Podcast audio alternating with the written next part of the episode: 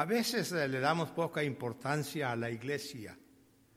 Este, una vez un amigo me dijo, mira Raimundo, si tú te educas más, te vas a Kansas City. Dije, quiero que sepa que no soy llamado a ir a Kansas City. Yo he sido llamado a ser pastor, que es un privilegio grande, ¿verdad? Gracias a Dios por ello. Y a veces ponemos mucha atención a la iglesia, a Kansas City. Ahí viven o ahí están los suplentes generales, directores de departamentos, etcétera, etcétera, etcétera, etcétera. Pero sabe que a Dios no le importa mucho eso. Aún pensamos en las seis regiones mundiales que tenemos. Y qué bueno, gracias a Dios, por cada una de ellas. Pero sabía que a Dios no le importa eso. Aún en cada región hay un varios número de distritos. El distrito es representado por una oficina. Pero sabe que a Dios tampoco le importa eso. Lo más importante para Dios es cada iglesia local. Porque si no hay iglesia, no hay distrito. Si no hay distrito, no hay regiones. Si no hay regiones, no hay iglesia general. Que usted es sumamente importante. Dani es sumamente importante delante de los ojos de Dios. Habrá iglesias más numerosas y las hay, que bueno, gracias a Dios. Pero eso no quita la importancia de la iglesia. Hace varios años, estando en Chiapas, en un campamento de jóvenes, dos hermanos, uno de ellos creo eran Camacho, ambos eran pastores ahí en Chiapas, me dijo, hermano López. Digo, sí, hermano Camacho. ¿Es usted eh, pastor de una iglesia grande? Digo, yo no sé qué quiere decir usted una iglesia grande, le dije. Para mí una iglesia grande es donde Dios está presente. Porque Él es el que hace la diferencia. Así que hermano de Downey, ustedes son sumamente, preciosamente y gloriosamente importantes delante de Dios. Ah, gracias hermano. Ya sabía, mi hijo adoptado. ¿Verdad? Y eso es verdad. Por otro lado, a veces apreciamos mucho las multitudes. Dios no es pastor de multitudes, es de cada individuo. De aquí que podemos decir, Jehová es mi pastor. ¿Verdad? Cada uno somos sumamente importantes delante de los ojos de Dios. Tal vez la gente ni se dé cuenta de nosotros, pero para Dios somos importantes. Cada uno individualmente, no por el montón, individualmente. Pues la gran comisión va a ser un mensaje estudio. Y este, y ya me dijo la hermana Jorge que no predique muy largo. Tengo que obedecer, ¿la verdad, hermana Jorge? Ahora él dijo, id. ¿Qué implica ir? ¿Qué es presente, futuro? ¿Qué es? ¿Alguien me dice? ¿Eh? Es un imperativo. Es una orden suprema. Recuerdo cuando un superintendente general eh, que eh, fue misionero en África, venía en un avión y junto a él iba un soldado, tal vez capitán, etcétera, y dice, ¿y usted de qué es? dice, pues yo soy misionero, dice, pues yo soy soldado. Y dice, ¿y a dónde vas? Pregunta el misionero al soldado, dice, voy a tal, a tal lugar, ¿por qué? Dice, porque mi comandante en jefe me lo ordenó, dice, a mí también. Cristo me lo ha ordenado. Ir no es una opción, es una orden de Dios. No es si yo quiero, es que Dios lo demanda y Dios lo espera de cada uno de nosotros. Mire la gran comisión. Eh, ¿Cómo ¿Qué debemos, cómo debemos nosotros cooperar, colaborar en ello? Cuando yo era pequeño, todavía me acuerdo, hace 80 años, tenía seis años de edad, andaba en el arroyo junto a la casa jugando con un carrito que mis hermanos mayores me habían hecho y yo era contento ahí entre la arena del arroyo. De repente me encuentro una moneda de dos centavos. Ya no existen. ¿Alguien se acuerda de la moneda de dos centavos en México? ¿Verdad? Y yo andaba feliz porque dos centavos, mi domingo era un centavo. Y me encuentro dos centavos. Y yo estaba pero excitado, excitado, excitado por la razón de que me había encontrado dos centavos. Digo, con ello compro un centavo de cacahuates y un centavo de piloncillo. Era muy común. Y voy corriendo a la cocina y mi madre que se, mi madre que se pasaba todo el día en la cocina, en la mañana, tarde y noche, era su trabajo de 24 horas. Llego y le, jalo del mandil y digo, mamá, mamá, mamá, ¿qué quieres? Me encontré dos centavos, no me molesta, pero mamá, me encontré dos centavos. Y me pregunto, si yo andaba entusiasmado porque encontré una moneda de dos centavos, anda entusiasmado, entusiasmado implica en Dios. Anda entusiasmado porque encontré a Cristo. Estoy agradecido, de veras. Hemos encontrado la perla de gran precio. Mire lo que dice el Salmo de esta manera. Oh Dios, con nuestros oídos hemos oído y nuestros padres nos han contado la obra que hiciste en sus días, en los tiempos antiguos. Dice, hermano López, dice, eh, usted mucho en el pasado. Dije, no, no vivo en el pasado. Pero las bendiciones de Dios, las experiencias con Dios, la gracia de Dios que me ha apoyado en el pasado son como un par de muletas que me ayudan para el presente y para el futuro. Porque si Dios fue fiel, Dios siempre será fiel. ¿Verdad? Eso nos hace confiar. Testimonio personal. Dice la Biblia, la palabra de Dios ahí en el libro de Juan, de que, que era, que había un hombre de nacido ciego. Y hemos, han cantado eso, ¿verdad? Se cantó, nacido ciego, pobre y ciego. Y un día llega Jesús, él nunca había visto a Jesús, estaba ciego. Pero llega Jesús, lo toca y le sana. Y cuando este hombre es sanado, la gente se alborota. Y los de Sanedrín le llaman y dice, ¿quién te sanó? Pues no sé, no lo vi. No lo vi. Ah, pero era ciego. Dice, llamaron a los padres de él. Dijo, sí, dice, eh, nació ciego. Dice, ¿y qué, qué, dicen ustedes acerca de la experiencia, el milagro que Dios ha hablado en su vida? Dice, eh, ellos tenían miedo. Los padres dicen, pues pregúntenle a él, ya está grandecito. Y le preguntan a él, ¿qué pasó? Y lo que le dice, habla que le ignorancia, ¿y qué te crees tú? Tú eres un ignorante no, no sabe leer ni escribir, tú eres un ignorante y un pobre. ¿Nos vas a decir a nosotros qué? Dice, una cosa yo sé, que habiendo sido ciego, ahora veo. ¿Quién lo puede Cuando Cristo llega, nos quita la ceguera. Ya no somos ciegos. Una cosa sé, que andaba perdido, pero ya he sido encontrado por la gracia de Dios. Tal vez el ciego iría cantando de esta manera, ven a la luz, no quieras perder gozo perfecto al amanecer, yo ciego fui, mas ya puedo ver. Jesús es la luz del mundo. Otro testimonio. Vean, los tiempos de Jesús, eh, las mujeres eran como un pedazo de propiedad. Tal vez ahí nació la expresión de mi vieja, no sé. y dice la Biblia que le era necesario a Jesús ir a Samaria. No que era una opción, le era necesario. Ahora a Jesús le llamaban rabí, que implica maestro o mi maestro, si así se quiera de esa manera, ¿verdad? Y llega en la tarde y encuentra ya una mujer samaritana con una reputación moral horrible. ¿Sabe qué le era necesario a Jesús? Esa mujer. Estar ahí. A la hora en que nadie más sabía. Y principia Jesús a hablar con la mujer y, todo eso, y la mujer es sorprendida por todo eso, y finalmente dice de esta manera, dice, y muchos de los samaritanos de aquella ciudad creyeron en él por la palabra de la mujer para Jesús acercarse como judío y como rabí a una mujer, y ese tipo de mujer era casi un pecado. Pero qué grande amor, ¿verdad?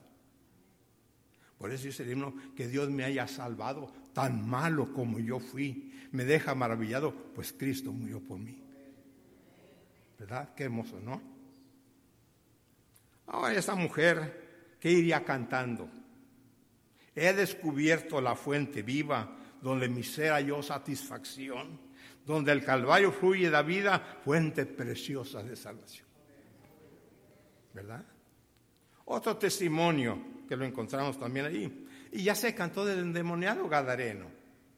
El hombre era terrible, le tenían miedo, lo encadenaban, le ponían grillos y cadenas y el hombre la rompía porque los demonios que estaban eran muy fuertes. Vivía en el cementerio, se lastimaba a sí mismo con, uh, con piedras, se pegaba a sí mismo. Era un desastre, era un desastre. Pero Jesús lo sana. Y dice, al entrar él, Jesús en la barca, que había estado, eh, que había estado endemoniado, le rogaba que le dejase estar con él. Quiero estar contigo, quiero acompañarte, quiero ser tu compañero, quiero ser como tu hermano, quiero ser como tu amigo. ¿Y qué dice? Mas Jesús no se lo permitió, sino que le dijo, vete a tu casa, a los tuyos, y cuéntales cuán grandes cosas el Señor ha hecho contigo como ha tenido misericordia de ti. Y se fue y comenzó a publicar en Decápolis cuán grandes cosas había hecho Jesús con él. Esa es nuestra labor. Compartir lo que Dios nos ha dado. Tal vez él podría haber cantado, antes vivía esclavizado en las cadenas de mi maldad, mas por Jesús ya fui libertado, dicha infinita Cristo me da. No tengo penas ni más cadenas desde que Cristo me libertó. Tu nombre aclamo, Rey soberano, y te proclamo mi redentor. Qué himno tan apropiado, ¿verdad? No tengo pena ni más. Soy libre. Soy libre. Mire la experiencia y testimonio de algunos laicos. Este domingo hace exactamente un mes, pero era en la noche una jovencita como de 45 años de edad dio su testimonio. Y mencionó que está pasando por ciertas enfermedades, algo físicas, algunas situaciones difíciles. Pero dijo, pero gracias a Dios que no estoy sola. Cristo está conmigo. Cristo me ha ayudado. Cristo me ha bendecido, Cristo me ha fortalecido. Y cuando la vi a esta jovencita que es tan linda, casi me puse a llorar. Porque, ¿qué hubiera sido si alguien no sembró aquella semilla en el padre de esta niña?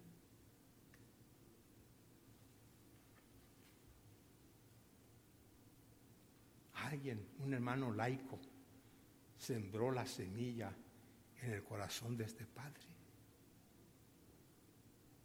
Y a través de él, su esposa conoció a Cristo, sus hijas conocieron a Cristo, su hermana conocieron a Cristo, el cuñado conoció a Cristo. Y hay una cadena tremenda. ¿Por qué? Porque alguien fue misionero. No tuvo que ir al África, ni a Asia, ni a Europa, ni a Centroamérica o Suramérica, ni a México. Fue misionero donde estaba. Ve y cuenta a los tuyos las cosas que Dios ha hecho. Andando visitando por la calle cerca de Belvedere, una jovencita llamada Benji llegó a una casa. Y al tocar la puerta, era un día sábado, andamos visitando la comunidad, día sábado, salió un perro. Yo la comprendo, tuvo miedo, yo también. Los perros y yo somos enemigos para siempre, me conocen. Yo no sé si el olfato le dicen que yo tengo miedo. Tal vez que sí.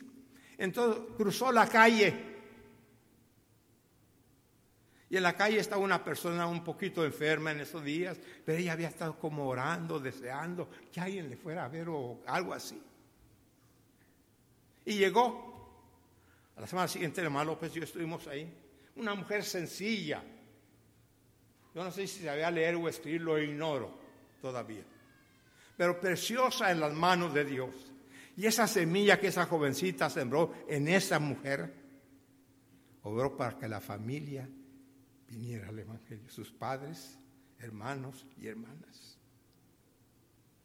Dígame, ¿somos nosotros semillas en las manos de Dios?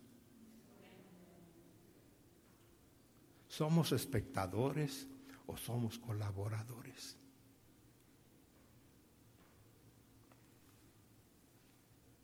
En 1903, una mujer americana, yo no creo que ella sabía español, se apellidaba Meg Reynolds, trabajaba en, el ferrocarril Santa Fe, aquí en el centro de Los Ángeles, era telegrafista. Pero ella sintió en su corazón que, siendo que la mayor parte de trabajadores en aquellos días eran puramente mexicanos, porque no había la transportación que ahora hay. Y Dios puso en su corazón a compartirles el Evangelio. Yo no sé cómo aprendió español, pero ella juntamente con un grupo iban a visitar al Hospital General y cantaban cantos y oraban con los enfermos. Y había una enferma ahí llamada Santos Elizondo que era enemiga de los evangélicos. Antes nos decían protestantes. Y en México en aquellos días, en el tiempo mío, ser protestante era como ser del diablo. A mí me habían enseñado que los protestantes adoraban al diablo. Y que el diablo se aparecía como un perro grandote con ojos colorados que echaban casi lumbre. Y yo les tenía horror, les tenía miedo. Cerca donde vivíamos había solamente un parque que un grupo de masones lo habían construido. Y yo andaba ahí en ese que le decíamos braceadero, así. Y de repente sale alguien, junto a ese, a donde estaba el, digamos, el edificio de los masones, estaba una iglesia metodista, yo no sabía. Que unos eran y otros otra cosa. Y cuando vi que uno de la iglesia metodista salió, me dio tanto terror que me dejé caer y me quebré este brazo. Porque ser protestante en aquellos días era como ser un animal. Algo feo, algo del diablo. Y esta mujer aprendió español y llegó a esta persona que cuando llegaba ella se ponía una toalla que nos hacía cantar, y se ponía una toalla en la cabeza para pretender que, estaba dormida. Llegó y le dice, hija, hijita, estás enferma, estás dormida, que la veía muy así cuando iban a visitar el hospital general. Finalmente dice, no, dice, es que usted es protestante, si usted una pistola la mataba. Y así era la situación. Pero principió a hablarle de Cristo. Cuando sale del hospital, la mujer va a la casa de esa hermana. Está tres meses con ella. Ahí aprende más del Evangelio y acepta a Cristo en su corazón. Dice, mi familia está en Arizona, se fue a Arizona. Pero cuando su esposo se dio cuenta que era protestante y sus hijos también, la rechazaron. Porque era como tener el diablo allá adentro. Se fue al paso. En la calle Pera, se llama 3430 Pera Avenue en el paso, ahí está una iglesia de Ella la fundó, la hermana Santos Elizondo. Luego dice, ahí está la frontera, Ciudad Juárez. Y pasa a Ciudad Juárez, y ahí en la esquina de la calle Altamirano, el 6 de septiembre, establece una iglesia y un orfanatorio también. Es un excelente trabajo, Santo Elizondo, una persona laico, lo mismo que la hermana Magrenos. La hermana Magrenos vino a ser la primera pastora de la primera iglesia hispana en 1906 en Los Ángeles. ¿Quién hubiera sabido que en esa iglesia, que si no hubiera sembrado la semilla en la hermana Elizondo, esta hermana, si no se hubiera dado paso y no hubiera dado Juárez, yo nunca hubiera conocido a Cristo. Cristo en mi corazón, en esa iglesia que la hermana Elizondo principió. Por eso dice la no dejemos de sembrar porque su tiempo segaremos si no hubiéramos desmayado. Ahora que de misioneros, Elizabeth Cole, ¿recuerdan? Ella se fue a África, era enfermera, a cuidar a los leprosos. Y una amiga le dice de esta manera, Elizabeth, yo no haría esto ni por mil dólares, y yo tampoco, pero por Cristo sí. ¿Qué hermana Chapman? que se fue tan lejos de misionera y que estableció un asilo para jovencitas que están siendo perseguidas porque sus padres querían, tú te casas con este aunque tú no quieras. Ella les auxilió ahí. El Eric Harman, que se fue entre los indios aguarunas en el, cerca del río Amazonas. Es Mary Scott. Ella, George Spiker y otra que, eh, misionera que estaban, llegaron a Filipinas porque iban a salir al país que iban. En eso invaden los japoneses en la Segunda Guerra Mundial y la tienen presa todo el tiempo que los japoneses estuvo en Filipinas. Ellas estuvieron presas. Vale la pena servir a Jesús. Hermano Wyman, nombre de Dios. Su amigo aquí en Los Ángeles, él es el director de la Escuela Bíblica en San Antonio. Y en los veranos el hermano Wyman salía a campañas. Y su amigo le dijo, este una fábrica, no sé de qué, aquí en Los Ángeles, le dijo, mira Eduardo, si te educas más, vas a ser mejor. ¿Y qué dice? ¿Y que las almas se pierdan? Qué hombre el hermano Wyman, ¿verdad? Y otros muchos.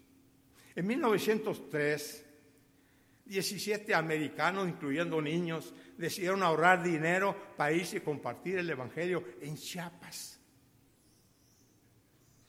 Era la misión de la santidad que más tarde se unió a la iglesia de Nazareno. Y se fueron allá. No tenían salario, lo que tenían era lo que ellos habían logrado guardar para llegar allá. Principiaron a trabajar, pero vino la Revolución Mexicana y fueron exiliados porque eran americanos. Y en el artículo que estuve leyendo de eso, que lo encontré sin pensar, dice, no dejaron gente preparada para las iglesias. No había instituto bíblico, no había nada de eso. Pero se levantaron hermanos laicos, laicos pastores que dieron su vida, que entregaron su vida, que sirvieron al Señor con tanto corazón, de tal manera que en, el, cualquier, en todos los estados de México donde hay la iglesia nazareno, la mayor asistencia o promedio se encuentra en Chiapas. ¿Ve? Nosotros las sembramos las semillas, pero jamás podemos imaginar los resultados. ¿Qué de Guillermo Porter? Qué asombroso Guillermo Porter. Estableció la obra en Puerto Rico, en Venezuela, en España ayudó mucho y en, otra isla más de un lado para otro. El padre de Jerry Porter, general, que ahora ya se está retirando. ¿Qué hace todo esto? ¿Qué nos motiva?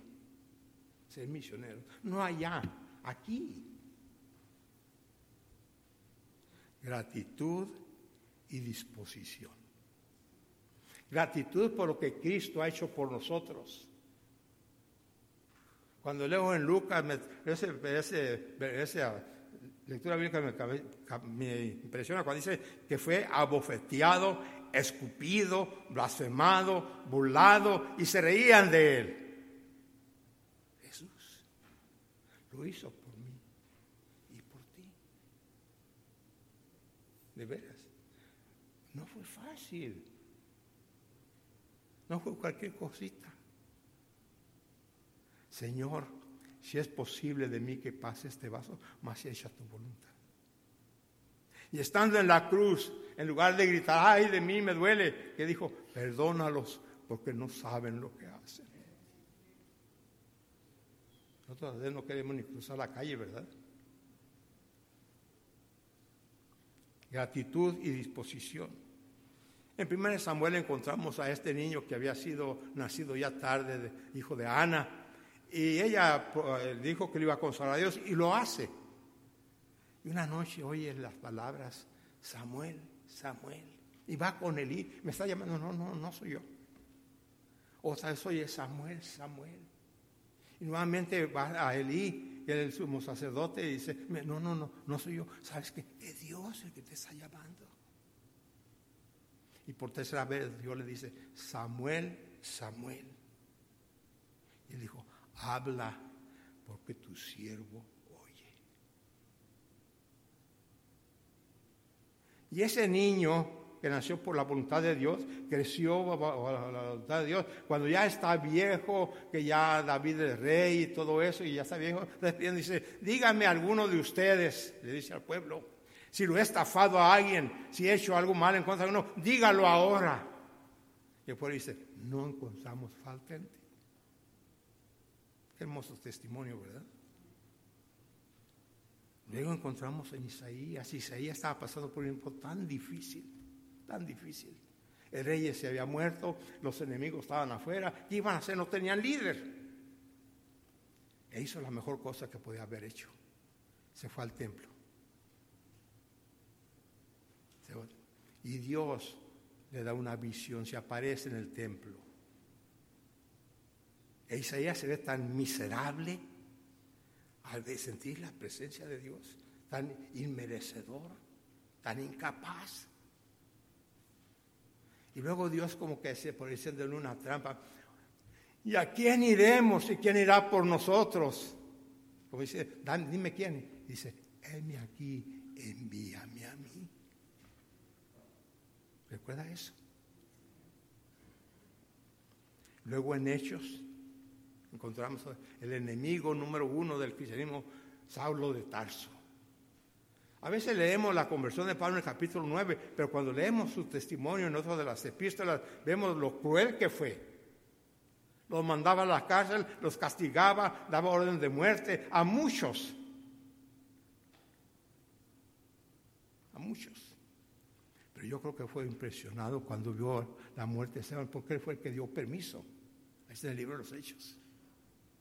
Porque dice que después de que asesinaron, que, que mataron a Esteban,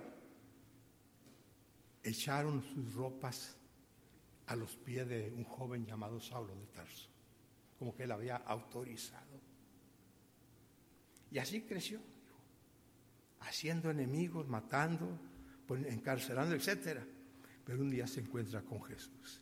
Yo creo que el testimonio de Esteban le le impactó. Le impactó. Y Jesús se encuentra con él y Pablo le dice, ¿qué quieres que yo haga? ¿Qué quieres que yo haga? No que quiero que aquellos mis amigos hagan, o que Marta haga, o que Miriam uh, Lourdes haga. ¿Qué quieres tú que yo haga? Mire, somos muy fáciles en apuntar hacia el dedo, ¿verdad? Pero cuando apuntamos de una persona, los otros nos apuntan a nosotros. ¿Qué estoy yo haciendo? Pasándola suave. Estoy dando testimonio. Soy misionero, estoy brillando donde estoy.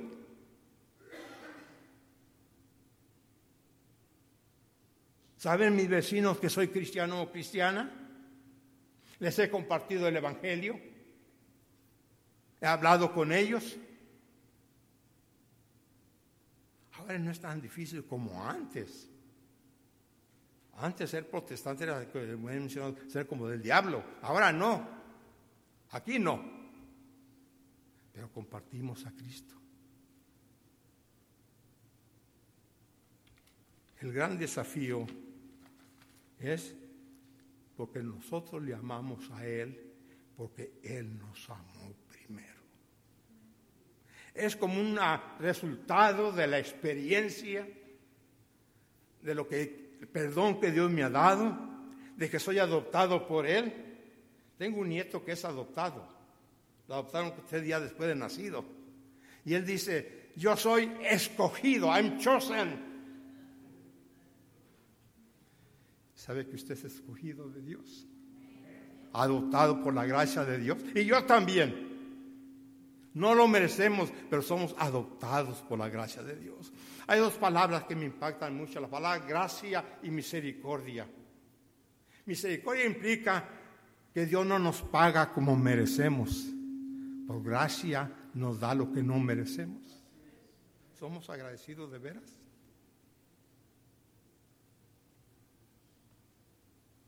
Mire, nosotros le amamos a Él porque Él nos amó primero. Si alguno dice, mi esposa me puso mi pañal.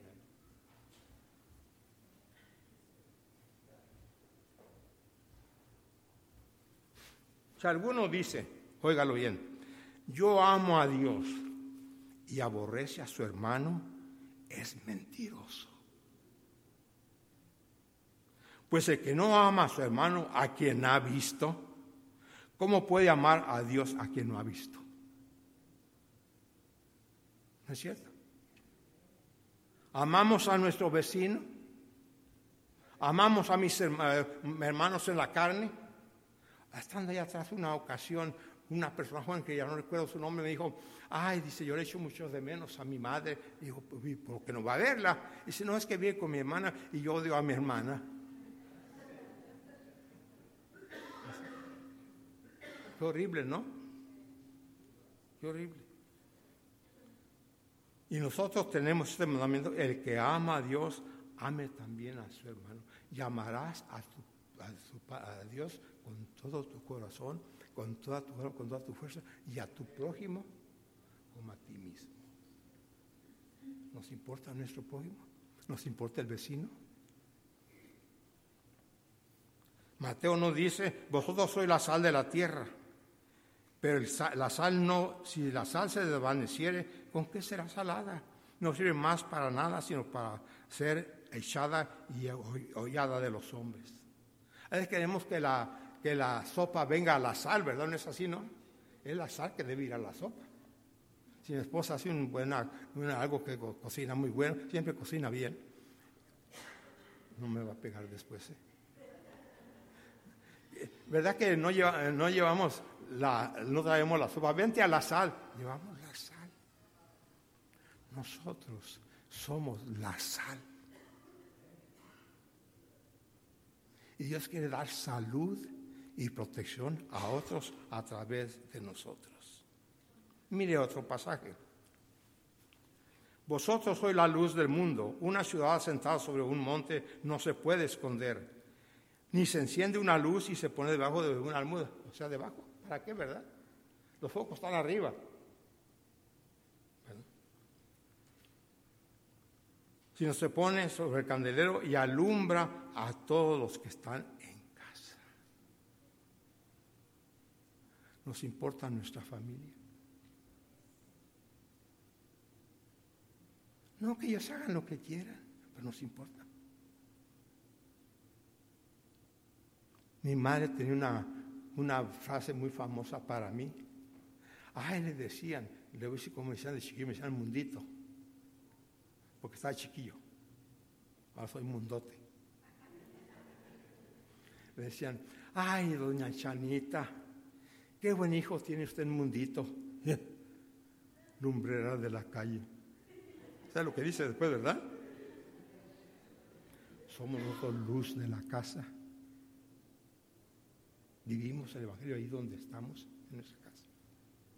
¿Cómo trato a mi esposa? ¿Cómo me trata ella? ¿Cómo trato a mis ¿Qué sé qué es la influencia que ellos tienen en mi vida?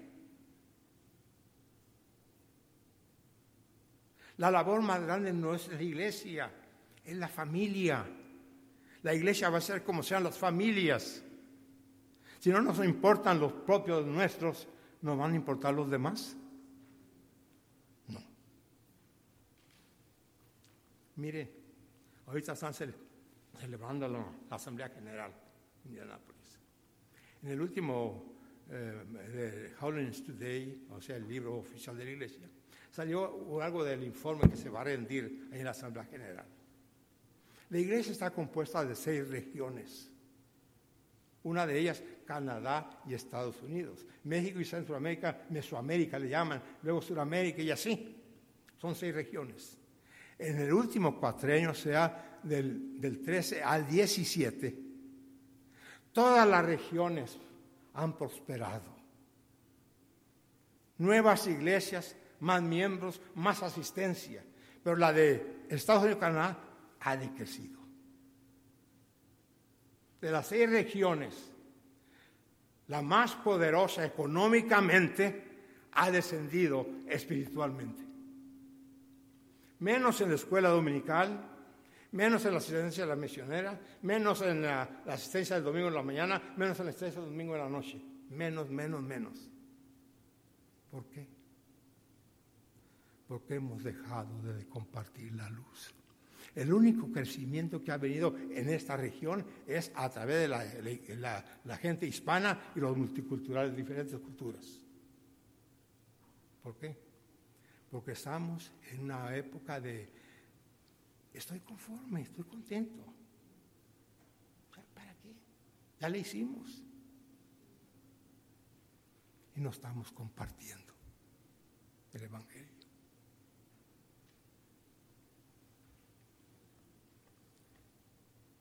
¿Cómo podemos hacerlo? ¿Se imagina usted de una madre que dice a su hijo, come hijo, ¿qué como si no hay nada? ¿No es cierto? ¿No es verdad? No hay, ni puras tortillas. Come. Dios nos dice, id. Y Dios nos da la capacidad el poder para ir. Pero recibiréis poder cuando haya venido sobre vosotros el Espíritu Santo y me seréis testigos. La palabra testigo viene de la palabra mártir, que es muy diferente, ¿verdad? Mártir es una persona que está dispuesta a dar su vida por la causa buena o mala. Mire lo, lo que está haciendo ISIS en diferentes lugares. Eso no justifica la causa o el cómo son. Pero mientras ellos están extendiendo, nosotros estamos disminuyendo. ¿Verdad? Deciréis poder. De Chihuahua a, Sinaloa, a los Mochis, hay un, un, tren que le dicen el Chepe. No sé si alguien lo ha es un viaje en las montañas desde Chihuahua hasta los Mochis, Sinaloa. Cruza la Sierra Madre, es algo tremendo. Tiene aproximadamente 40 túneles y más puentes que eso para poder llegar allá. Decían el camino que no se puede hacer, pero lo hicieron. Dicen el Chepe por Chihuahua y el Pacífico, porque allá está el mar. Y la palabra poder viene de la palabra dinamita. Y recibiréis poder. De ahí viene una persona dinámica, que tiene poder. No poder personal, poder del Espíritu Santo que viene a su vida y lo motiva y lo empuja. Me seréis mis mártires y me seréis testigos en Jerusalén, en toda Judea, en Samaria y hasta lo último de la tierra. ¿Qué es lo que hace ese poder del Espíritu Santo? ¿Qué es lo que hace? Porque el amor de Dios nos constriñe pensando esto, que si uno murió por todos, luego todos murieron. Estoy disponible. El amor de Dios me compele, me empuja, me ayuda a obedecerle y hacer la voluntad de Dios en compartir el Evangelio de salvación, de vida eterna, porque es infierno o cielo. La verdad, no hay en otros lugares pero lo estamos haciendo. Somos misioneros aquí. Somos misioneros en nuestro hogar. Somos misioneros en nuestra comunidad. Somos misioneros en el trabajo. Saben que soy cristiano, doy testimonio. Si no lo hacemos aquí, el pensar allá es nomás dar dinero. A pensar aquí. Ve ya en el sitio donde sé misionero aquí. Aquí podemos no tenemos que ser ordenados misioneros. Cuando mi hermano mayor se convirtió, habiendo sido alcohólico, yo le dije, mira Mati, por favor, ya que dejaste el vicio y Dios te rescató de este licor, no te metas más a las cantinas, me da miedo. Y me dice, mira, y si yo no comparto con mis amigos, ¿quién lo va a hacer? Soy misionero donde vivo. Estoy compartiendo a Cristo. Soy yo la sal donde yo vivo. Soy yo la luz para que los hombres vean a Cristo en mí. Que nuestra oración puede ser Cristo que te vean en mí. Que te vean en mí. Que vean que hay algo diferente en mí. que tu mano ha sido extendida a mí. Esas misiones, aquí donde estamos.